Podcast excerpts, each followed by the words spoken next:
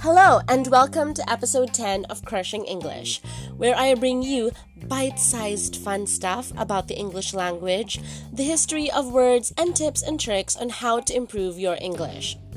I say bite sized so I don't overwhelm you with too much info. It's important to learn the language little by little instead of getting overwhelmed with way too much information. If it's your first time to tune in, welcome.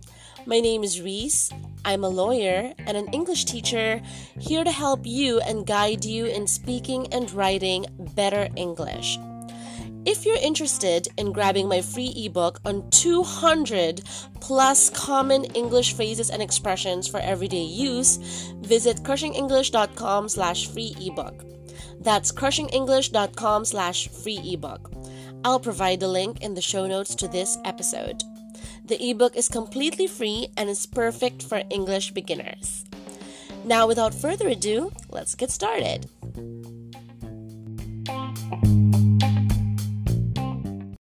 In our last episode, episode 9, one of my tips for getting a high score in your IELTS exam was to familiarize yourself with the British accent. The same is true for British words. There are so many words that they use in the United Kingdom that they don't use in the United States or anywhere else in the world. This is why a lot of my students tell me that they end up getting confused and really struggle understanding certain words. So, this is what we are going to tackle today and in some of our future episodes.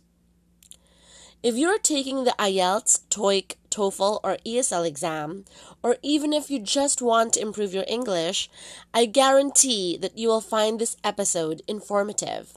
So if you're interested, keep tuning in. Today we are going to discuss five words the British say that Americans don't, and vice versa. But before that, let's hear from our sponsor.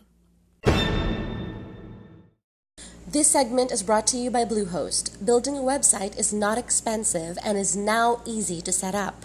With Bluehost, you can have your own website for just $3.95 a month. Yep, for just $3.95, you can have your own website if you use my link. For more information, visit www.crushingenglish.com slash Bluehost. Word number one. The Americans say bathroom, washroom, or toilet where you go to pee or to poop, while the British shorten the term and say loo, L O O, instead. For example, an American will say, I need to go to the bathroom, while a British person will say, I need to go to the loo. Word number two. The Americans say vacation to refer to that period of leisure and recreation when you take a break from work or school. So while they use vacation to describe this period, the British say holiday instead. For example, an American will say, I'm going to take a break and go on a vacation. A British person will say, I'm going to take a break and go on holiday. Word number three. The Americans say football to refer to that popular sport. Come on, you know what football is. However, the British will refer to football as soccer. S O C C E R instead. Soccer. For example, an American will say, I'm going to go to the park and play football with my friends. A British person will say, I'm going to the park and play soccer with my friends. Word number four. So we all know what French fries are. Well, at least if you've heard of McDonald's and have one near where you live. But did you know that the term French fries are not commonly used in the United Kingdom? The Americans refer to that popular food as French fries, while the British will refer to this fast food favorite as chips. For example, an American will say, I'm going to eat a cheeseburger and some french fries with my friends.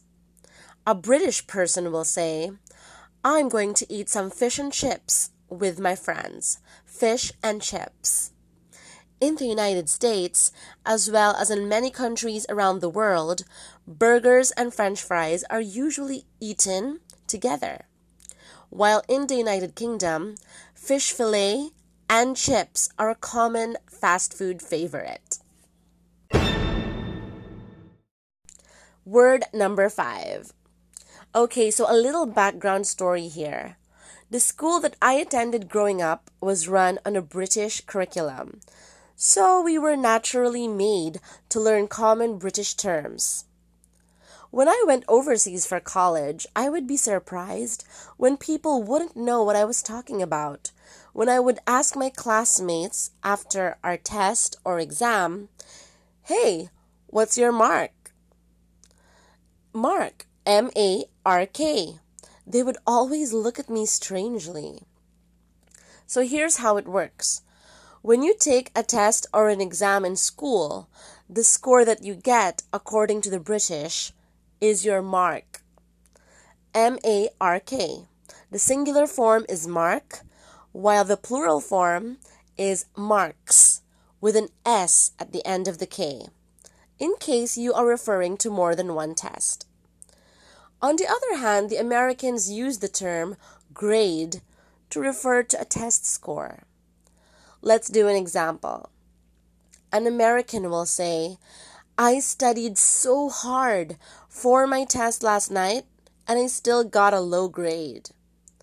A British person will say, I studied so hard for my test last night and I still got a low mark. Strange, isn't it?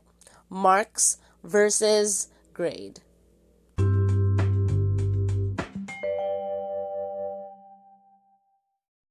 Okay, so that wraps up our 10th episode of Crushing English. Thank you for making it this far. I hope that you learned something new, and if you want to repeat the lesson, then just hit playback. If you have any questions, whatever at all, or you would like me to answer something in any of my future episodes, please do drop me an email at crushingenglish at gmail.com. For show notes to this episode, please visit crushingenglish.com slash episode 10. That's crushingenglish.com slash episode 10.